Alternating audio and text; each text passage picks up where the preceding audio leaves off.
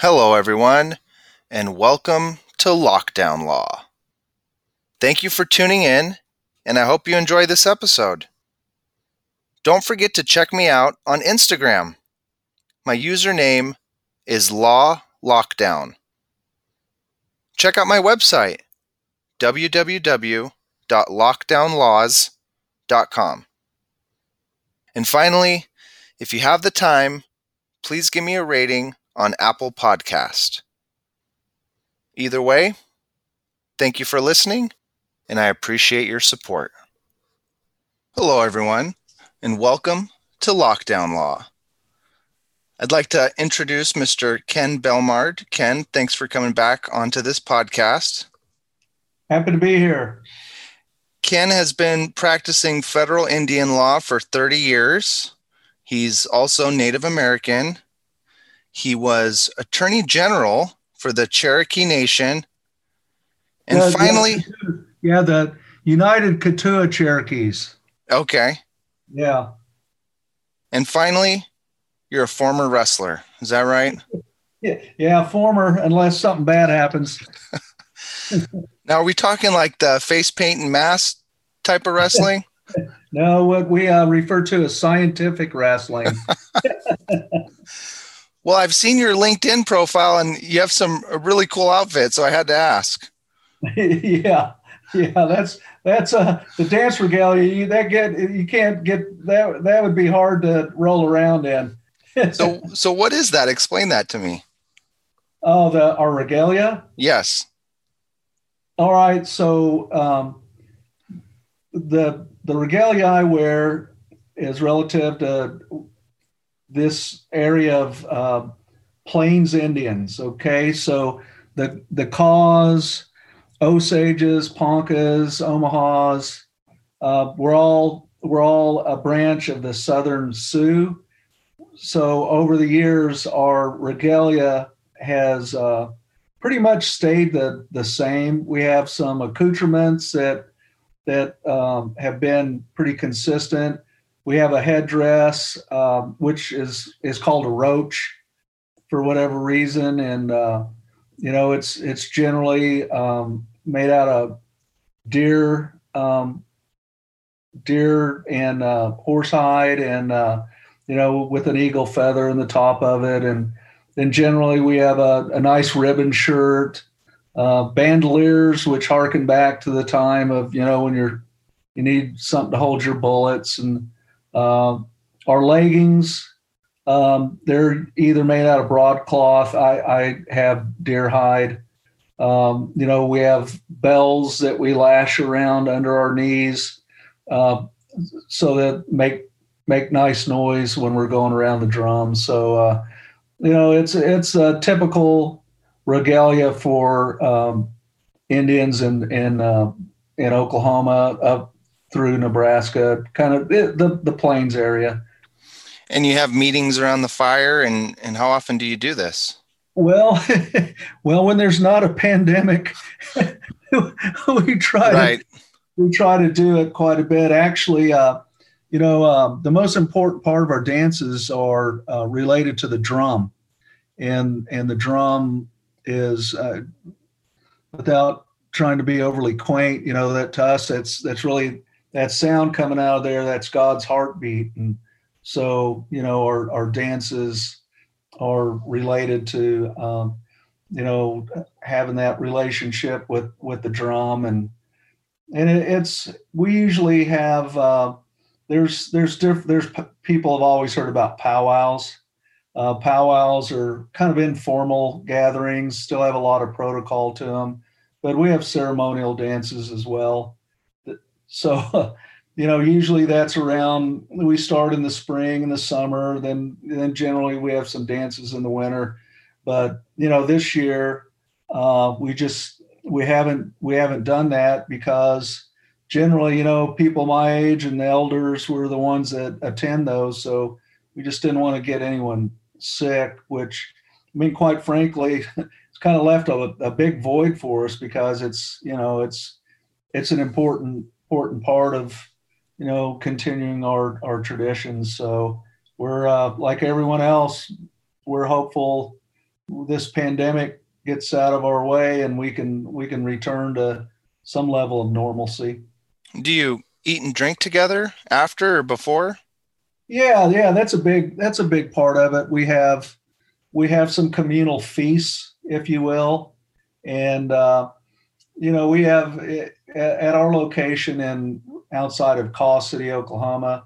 You know, individual families have little arbors that they collect at, and then you know have it's like a uh, family gathering. So it's uh, it, it's it's not exactly like you see on TV, but well, uh, that's that's still that's I mean that's so awesome. Uh, more of us need to go sit by a fire, turn off our phones, talk, dance, sing, laugh. I think the world would be a better place, right? yeah, I do too. Unfortunately, out there at our place, we have bad cell reception, so that's kind of a that's kind of a blessing. yeah, I know. So you live in Oklahoma, correct? Yes. Let's talk about the most pressing legal issue. Is President Trump going to pardon Joe Exotic, aka the Tiger King? Well, we all hope we all ho- are hoping for that. Really? Yeah, oh, yeah. He's a, he. It's the strangest thing, but I think, um, in, in just a, a strange set of occurrences, he kind of he kind of represents Oklahoma in a lot of different right. ways. Some some not so good, but uh, you know, I, I just think he's he's uh, he's just this unbelievable character, and I think most of us think, yeah, that could only happen in Oklahoma. so, Anything goes in Oklahoma, right? Well, I tell you what, it's uh, you, you always want to see the big cats. So yeah. Well, so how are the uh, COVID restrictions in Oklahoma? Can you um, can you go to a gym, a bar, outdoor dining, indoor dining? What are the current restrictions there right now? Well, you know we're we're um, we're pretty red state here, so uh, the restrictions are kind of hit and miss. The um, in Norman, Oklahoma, Oklahoma City, and Tulsa, the restrictions are, um, depending on who you ask, pretty reasonable. You know, they're requiring people to mask up, but um, I don't know how heavily it's enforced. And uh, I do know that the, governor did uh, probably two weeks ago required um, no alcohol sales after 11 and you couldn't um, you couldn't uh, get get a drink after 11. So I guess, you know, here in Oklahoma, the COVID gets kind of sleepy around 11. And, uh, right. Well, that that's what they're saying out here about Governor Newsom's curfew. Uh, there's no non-essential travel from, I think it's 11 p.m. or maybe it's 10 p.m. to 5 a.m. And it's it's pretty strange because I don't think COVID is spread during that time frame. But yeah. Well, the, you know, the interesting thing, and, and this horrified me yesterday, uh, I had to go to the store, which I don't even like in the best circumstances. So I masked up, went to my local store. 60% of the people in that store did not not have masks on. Oh, wow. That's yeah. that's unfortunate. It's a simple thing to do, right? Yeah, and and you know, um, but it's it's become a symbol of freedom in in Oklahoma. It's you know I, I, I was having this conversation earlier. The the argument pretty much goes, well, they're going to make us wear a mask today, and and uh, it, the next thing they're going to make us do is get in box cars. So you know, there's just this idea that uh, somehow wearing a mask is some affront to your constitutional rights so, uh, you know, it's it's been a real struggle. Our our numbers have been just increasing. Yeah. They, you know, after the Thanksgiving time, uh, you know, where some people had had real small gatherings and kind of stayed in their bubble. Uh, a lot of people didn't do that, so we're we're just now suffering the effects of that. So, you know, our hospitals are full. People are sick and dying. And how is the Native American community coping with this right now? You know, it, in in Oklahoma, it's the fortunately it's not like out at Navajo where you know their infection rates and death rates are really high. Ours are pretty much the same as the the general population. So, you know, we we don't uh, have the benefit of living living by ourselves out on the res anymore. So we're assimilated into into our community. So our our numbers are like anyone else's. But yeah, we I think I don't think there's a person around here that hasn't known somebody or been related to somebody that's actually you know um, died from from COVID, but you know it just it, there's just uh, a sense that it's it's it's just the flu. well, yeah. Hopefully this is over soon because um, numbers are increasing and it's probably going to get worse the next month or two, and hopefully after that things calm down and we, we get back to some sort of normal, right? Well, that'll be interesting with the vaccinations. Uh, you know, that's that's a, another interesting issue. Is you know, um, particularly again in red states, will will people be be ready to just line up and get popped? And you know, I, I know we we've had this conversation around our tribe. It's uh, you know we're every time they want to vaccinate us, we think about getting blankets with smallpox on them. So yeah, uh, it's always right. It's it's always a little different for us on that. So it'll, it'll be understandable. Yeah. Yeah, it'll be interesting. So the last time we spoke, we spoke about this treaty between Native Americans and the federal government. This was impacting Native Americans in Oklahoma and this treaty went back to the 1860s, but wasn't really enforced until this recent Supreme Court case um, stating that Native Americans are not subject to state or federal jurisdiction for misdemeanors or minor offenses, but can only be prosecuted by the federal government for uh, felony or major crimes. Is that a fair overview of our first conversation? Yes, I, I think we, we were talking about the um, Supreme Court case in, in what we call McGirt. And the idea being that uh, the Creeks, the, the Creek Nation, was actually, um, you know, found in that case to still maintain a reservation.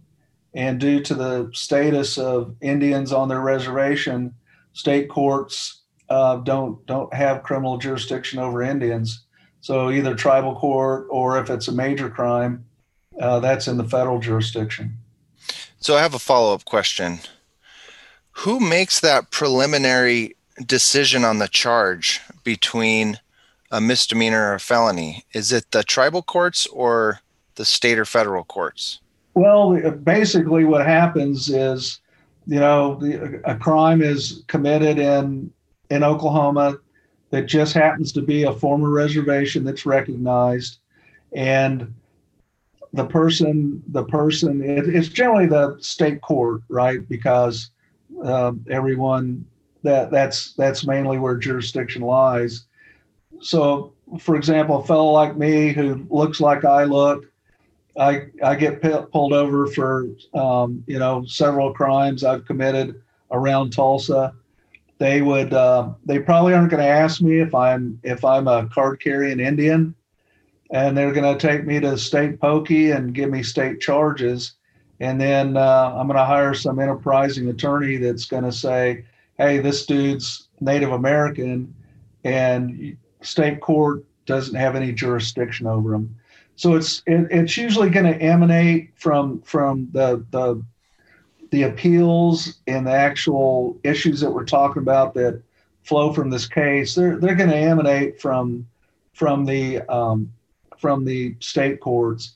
Got federal it. court federal court jurisdiction is pretty easy because um, you know or was because generally uh, law enforcement know, knew if they were on an Indian allotment or, or you know, it'd be similar if um, if you're in a federal enclave, a military base. You know, you know, you're you, everyone knows where you're at, and tribal court because we know what our jurisdictional parameters are and where our tribal uh, cops can go and can't go. You know, their their inquiry is going to pr- be pretty easy because you know if they pull me over, I got a tribal tag on my car, so that's that's pretty good oh, indication wow. of you know that that I'm a tribal member. And and interestingly, since the last time we talked, and you know all the fear that had arisen, uh, that there's going to be all this lawlessness and there was not going to be any way to deal with the jurisdictional issues. That's pretty much uh, been tamped down. Uh, the bigger tribes have actually uh, put money into enhancing um, not only their own court systems, but you know, working with the with the federal court system. You know, fortunately, in um, in nor in in the northern district of Oklahoma, the U.S. attorney over there is actually a member of one of the five civilized tribes. So, you know, it it it it hasn't been it hasn't been the dramatic um, thing that the uh, that the that the state of Oklahoma and that the city of Tulsa had uh, pled in in their briefs. Well, good. So I want to talk to you about uh, Native American history today. Uh, before we get into it, I'm curious as to, you know, how do you balance being a patriotic American and Native American at the same time, you know, considering everything the federal government has done to your people?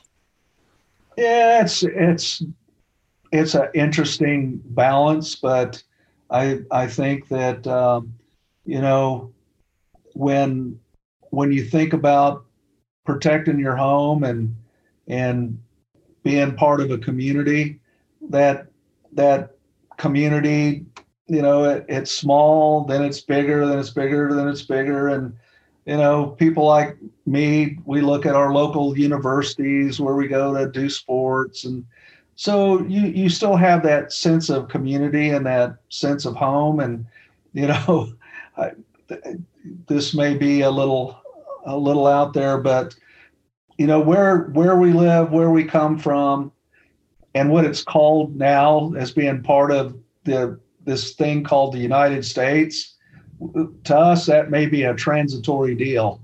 You know we've we've been here a lot longer than the united states has been. We plan on being here longer than and you know particularly after the recent events what the united states lifespan may be so you know, it's where we live. It's it's the place we come from, and just happens to be encapsulated in this federal governing system known as United States now. So it's not a it's not a big leap.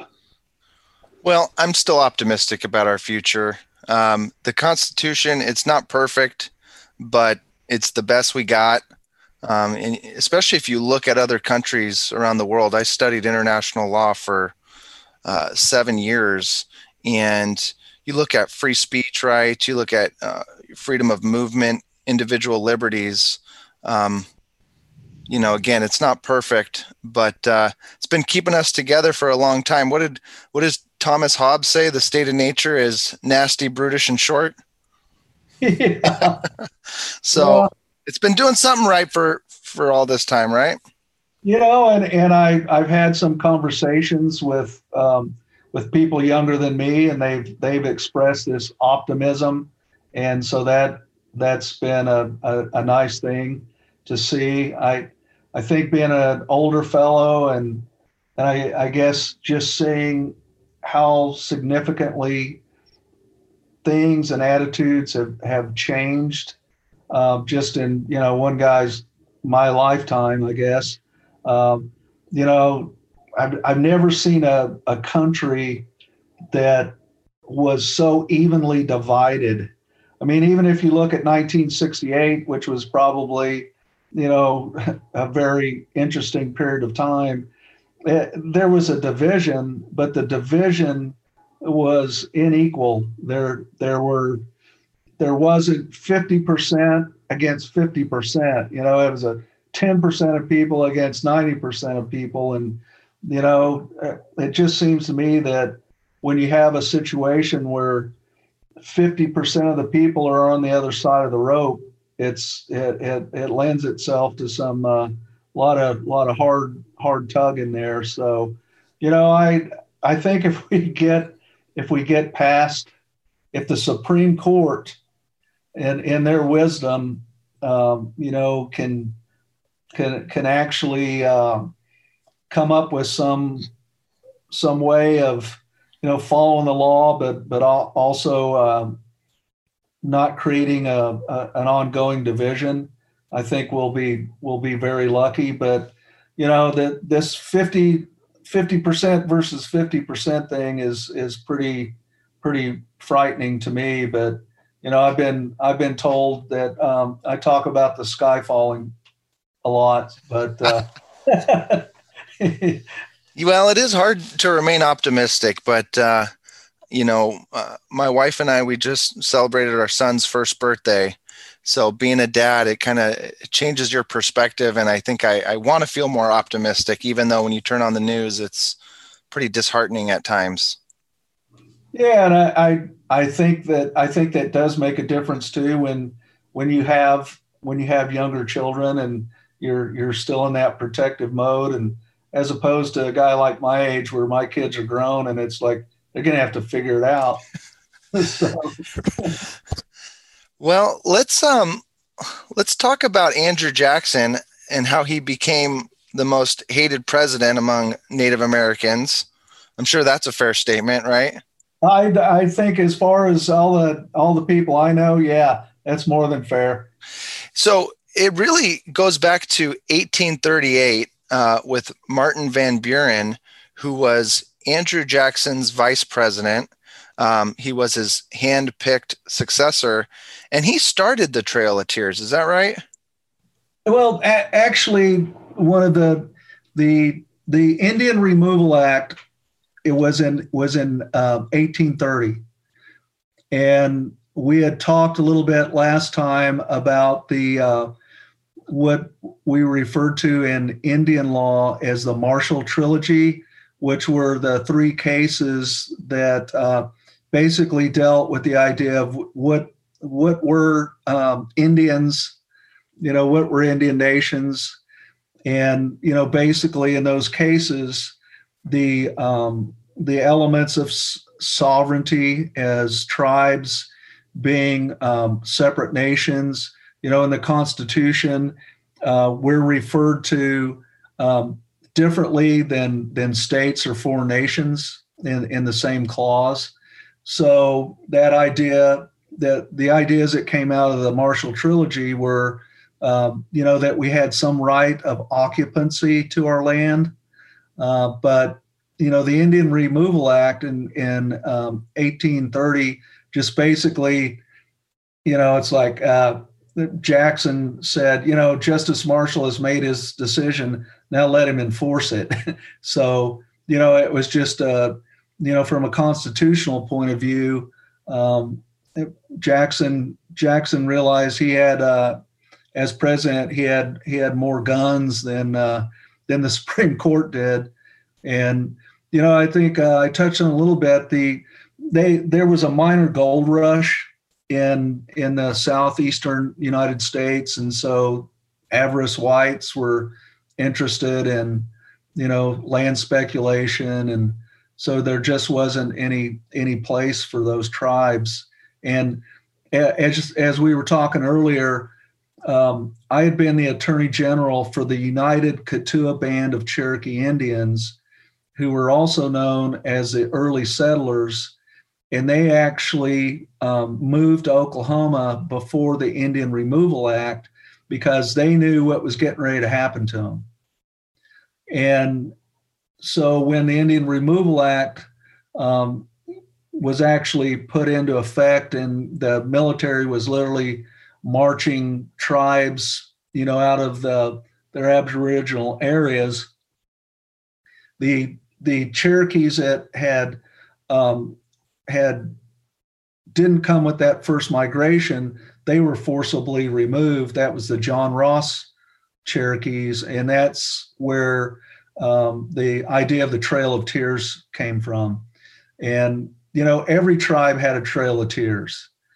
Every tribe, except the ones that uh, in the Southwest that maintained uh, their land sites, um, you know, they were moved from somewhere and there were deprivations and and deaths and all that. It's just, you know, the the Cherokees for whatever reason, it just became more of um, an element of, of popular um, popular understanding and and people wrote about it. But and I think it was because uh, the Cherokees, quite frankly, were probably the most um, as a as a nation in the 1830s, as an Indian nation, they they were the most prosperous group. I mean, a lot of those, the John Rosses and people of his caliber, they they were plantation owners, and and they were people they were people of means. So, you know, it, that was a that was a big deal when when those people left, and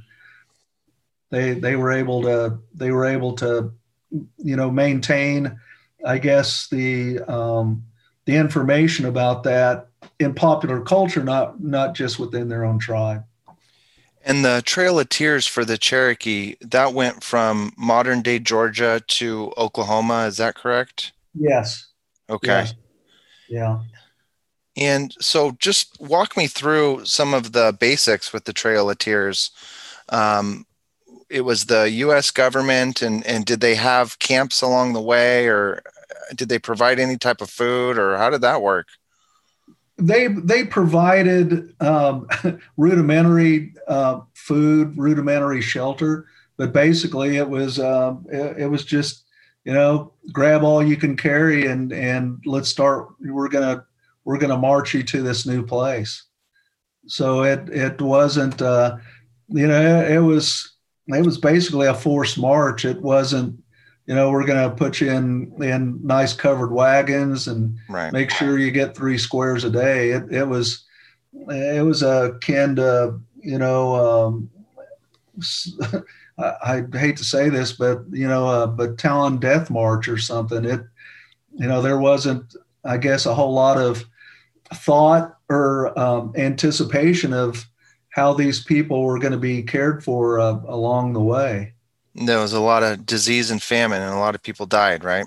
Oh that's yes yes it is. And you know there's there's a whole lot of different uh, numbers related to that in which i don't have the top of off the top of my head but if if i was looking for those numbers i'd sure ask i'd sure ask the cherokees before i asked the united states you know yeah. how many right. those were and and you know interestingly and and when we were talking about doing this little deal about uh, Andrew Jackson, uh, you know, it, it, it, occurred to me that the period of time from the United States Constitution to the Indian Removal Act was very it was very short period of time. It was it was 40 years, and you know, and and kind of refreshing my memory about all this. You know, a lot of the a lot of the players that uh, were important to the the foundation of the United States.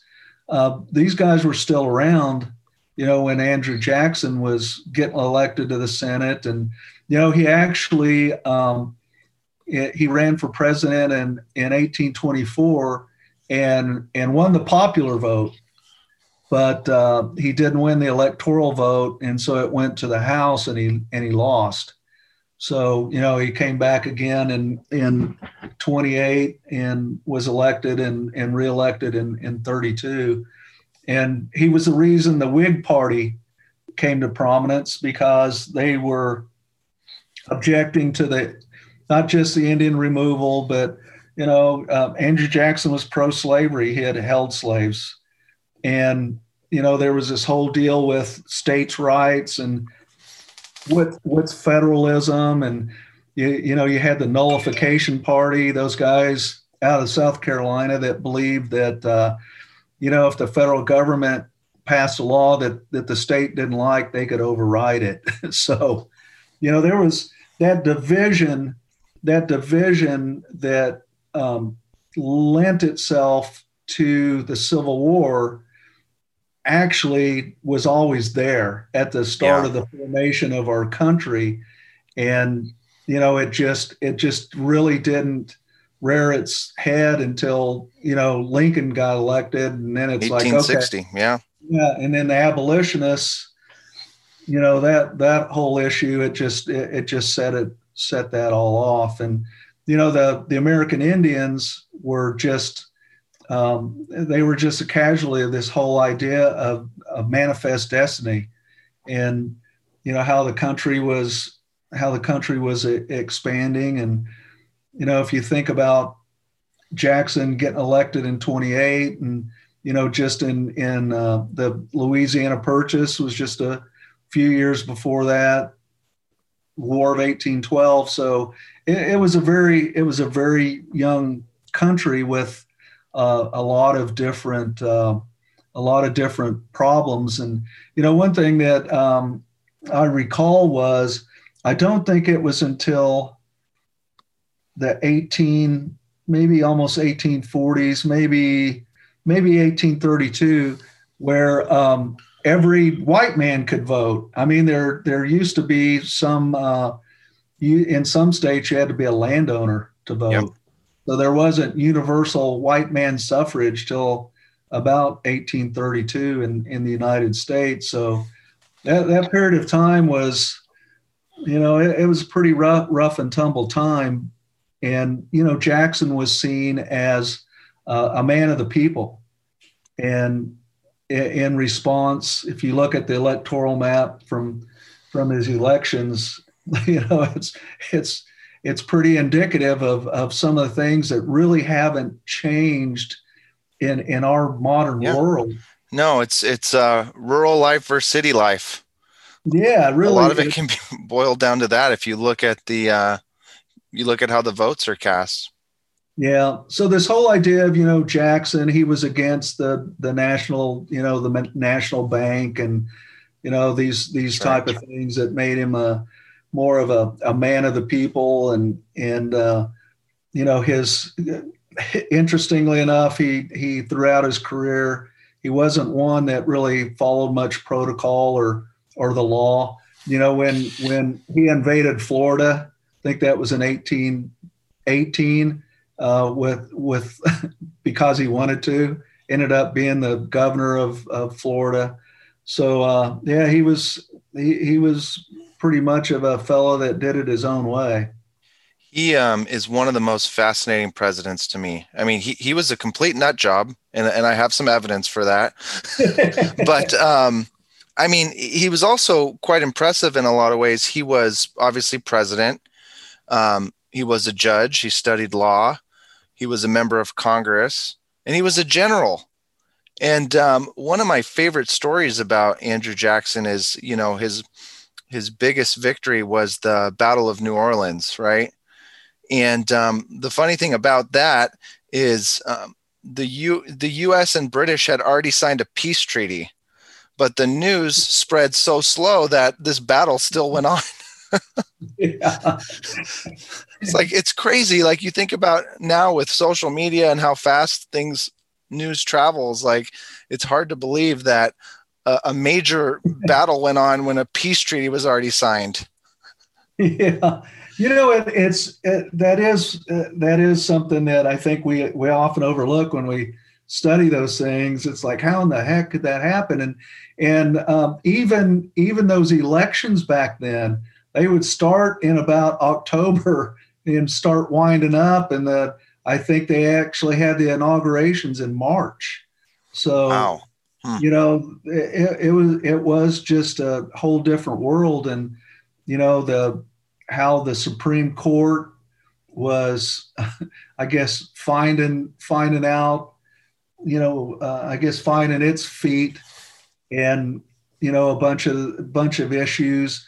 You know, one thing that that um, I was interested in because of what, what's happened the last couple of days. I was looking at the Tenth and Eleventh Amendments, and and uh, what the what you know the framers and then then subsequently the um, the next group of people making making our, our laws um, had to say about the interaction between the states and the federal government, which is obviously going to come into play here probably in the next couple of days. But you know what?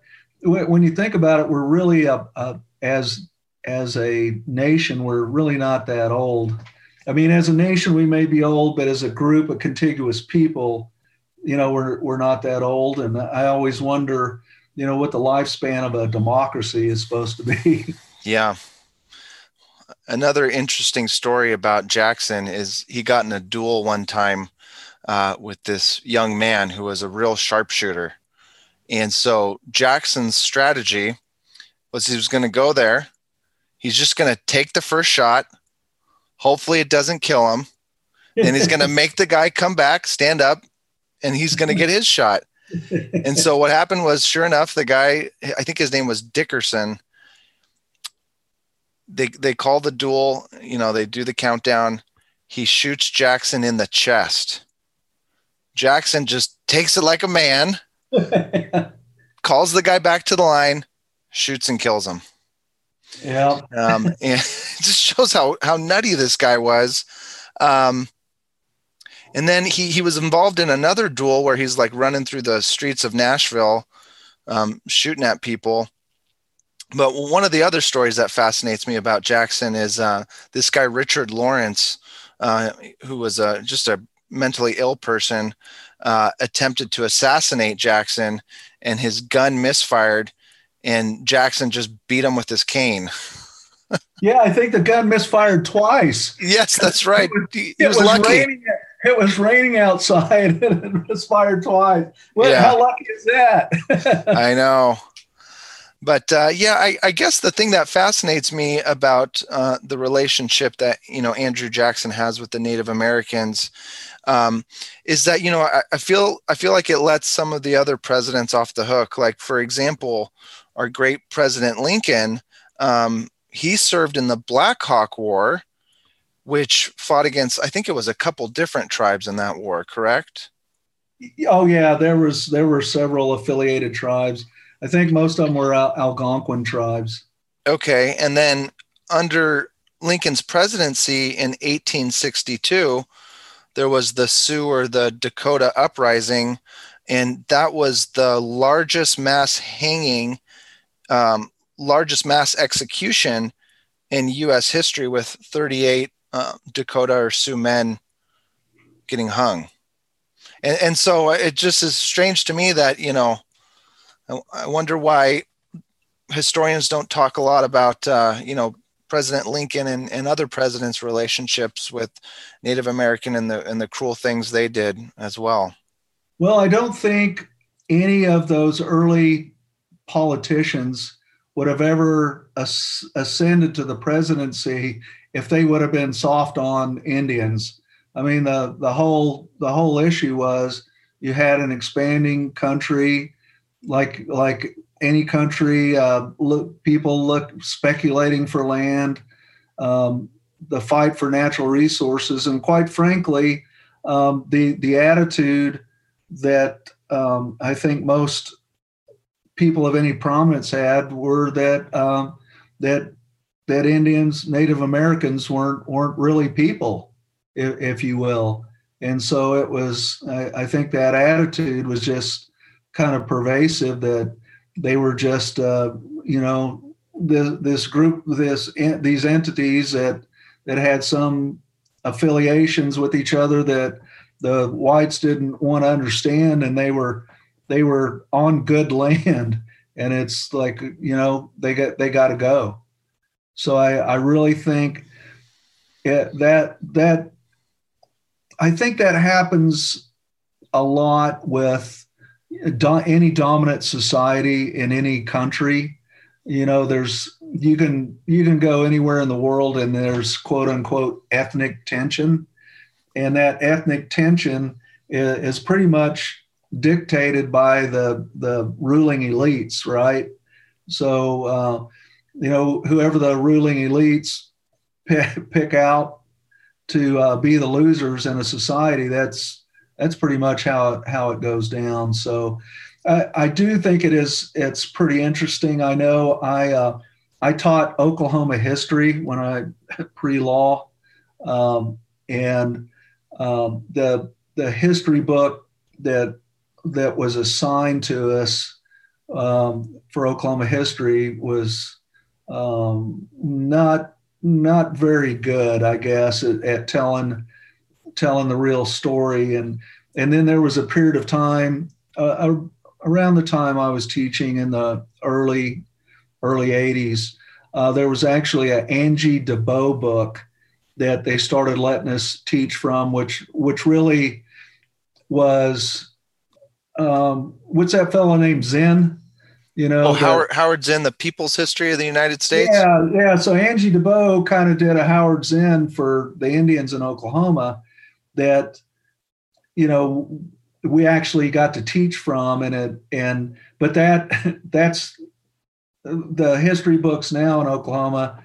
Uh, they, you know, they've been pretty sanitized from from from a lot of that, which I think lends itself to you know the the whole public education system in in the United States, and I think that's we're, kind of seeing some some of the uh, logical uh, expressions of what happens when your public education system fails. But you know, we we I think people now, you know, I can't imagine having this kind of discussion with with someone um, outside of my immediate circle in, in 1990 because it was just, you know, it, just wasn't a thing. In fact, when I told, when uh, I came back to my hometown and was practicing Indian law and bumped into people and they say, What kind of law you practice? And I tell them Indian law, they look at me like I was crazy.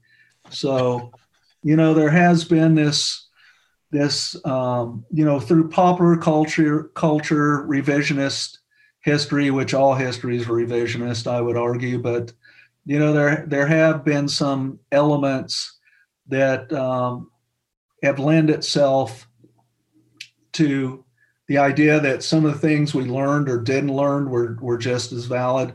I mean, I, I was watching something yesterday, and and it was on one of the streaming channels, and, and they were basically talking about the Vikings and how the Vikings discovered America, and, and you know, forget about that Columbus guy. That was all that, that was all fake news. Yeah. Yeah. So, you know, depending on the time that you were born and the history you were taught, you know, if you were born just 10 years later, it's going to be totally different. And so how how does a society deal deal with that? I mean, we had the the biggest race riots in the United States of America happened in Tulsa, Oklahoma in 1921. And they literally massacred a whole um, community of, of black people. And this community was, was um, you know, these, it wasn't, it wasn't a slum I mean, these people, a lot of them were freedmen, you know, people that had had come come with the civilized tribes who were slave owners, and they were descendants of freedmen, and and they had picture shows, they had grocery stores, you know, they were a modern society, and and you know, in a blink of an eye, because of some racial thing, they, they there was a race riot, and they they were wiped out. So you know, I never, no one, my my Oklahoma history teacher never broached that with us. So, wow. Huh. And you know, they're right now they're having uh, excavations in that area to you know try to try to get that story out. Interesting. Well, it's important to understand Native American history. I think um, 26 states are named after tribes. Yeah. I mean, it's it's crazy to me. Um, we we don't do a good job of well, we don't do a good job of teaching history in general um, to our students or a basic principles about the U.S. government and, and how it works and the three branches. I just interviewed a professor, constitutional law professor, yesterday, and I forget the statistics she used, but I, I think it was like 40% of Americans um, can't name the three branches of government. So it's not a good well, sign, Ken. Yeah, let me let me um, let me give you my hypothesis on why that's the case. So you know, uh, it might be uh, a, a self indictment to some extent, but so when I was teaching when I was teaching history, I was a history and civics teacher, and I'm a I'm a history nut, but I was also a coach. So I know most of my coaching peers at the time, for whatever reason, they they stuck them teaching history, and I was a history major. A lot of them weren't, and and so I I think there was a generation, at least in Oklahoma, of kids who might have been taught history or civics or not taught history or civics because you know, the school system had determined that it was more important to employ a coach than it was to employ a history teacher. So you you stuck a stuck your coach teaching history, which I was always offended by because about the second week of class, these kids would come up to me and they'd say, Coach, I thought this class was supposed to be easy. and, you know, it's like, nope, it's not going to be you're going to learn something in here but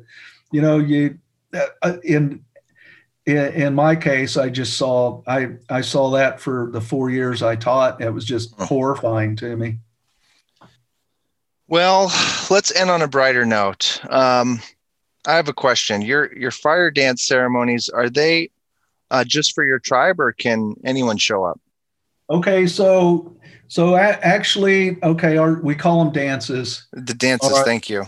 Yeah, yeah, we have them, and and let me kind of give you an idea of what they look like. So, so we will have a drum in in the center of the arena. There'll be a drum, and there'll be, of course, the drummers around. Sometimes, you know, people bring out there'll be other drums, it could be two or three drums, and then we we actually as we dance we we rotate around the drums. So so we we we don't have us we don't uh, we don't have a central fire or anything. So um, with our tribe, we dance we dance counterclockwise, where some tribes dance clock clockwise. And the reason we dance that way is because it our heart's closer to the drum, which is just one of our cultural idiosyncrasies, but but generally our our dances are are open to the public. Cool. And so I would I would certainly hopefully next summer you can you can come out and and watch and and uh, even in our powwow uh, situation there are opportunities we have social dances so you know um, anyone can participate uh, now in our cer- our ceremonials, that's that's a that's a different thing. But for the most part, you can watch them.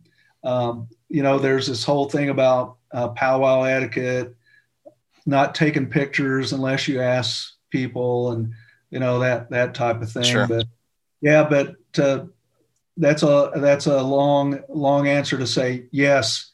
Uh, people people can come and come and watch. Well, what a great life experience. Uh, when COVID is over, you might see me at one of those. Well, you're certain you're certainly invited, and you know I always uh, I one one thing I wanted to mention about this whole Andrew Jackson thing is that um, w- probably one of the most ironic things I ever saw was um, our our president Trump. He, was given some uh, awards to some Navajo code talkers in you know that room. I don't know what that room's called. Was that for? Uh, were they World War II veterans? Yeah, they were World oh, wow. War II guys, and so you know that's a whole. There's a whole nother deal. The code the code talkers, but um, in the background was that portrait of Andrew. Oh no! And and I saw at one point where one of those oh, gosh, Idaho man who's in his nineties, you know, oh. the look on his face when he turned around and and saw Andrew Jackson hanging behind him, it, it was it was not good. And I think I mentioned this earlier. I, you know, there's and I'm getting to this point now where if I can get two tens instead of a twenty, I'll do it every time. wow. Well, I always enjoy talking with you, Ken. I hope you stay safe. Have a nice holiday season, and uh, I think we'll have a better New Year. I think we'll have a, a better year next year than we did this year, right? I'm looking forward to it. Thank you very much. Always, always a pleasure to chat with you. Take care, Ken. The information provided in this podcast does not and is not intended to constitute legal advice. Instead, all information, content, and materials available on this podcast are for general informational purposes only.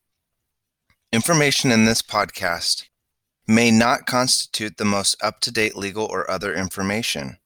Listeners of this podcast should contact their attorney to obtain advice with respect to any particular legal matter. No reader or listener to this podcast should act or refrain from acting on the basis of information on this podcast without first seeking legal advice from counsel in the relevant jurisdiction.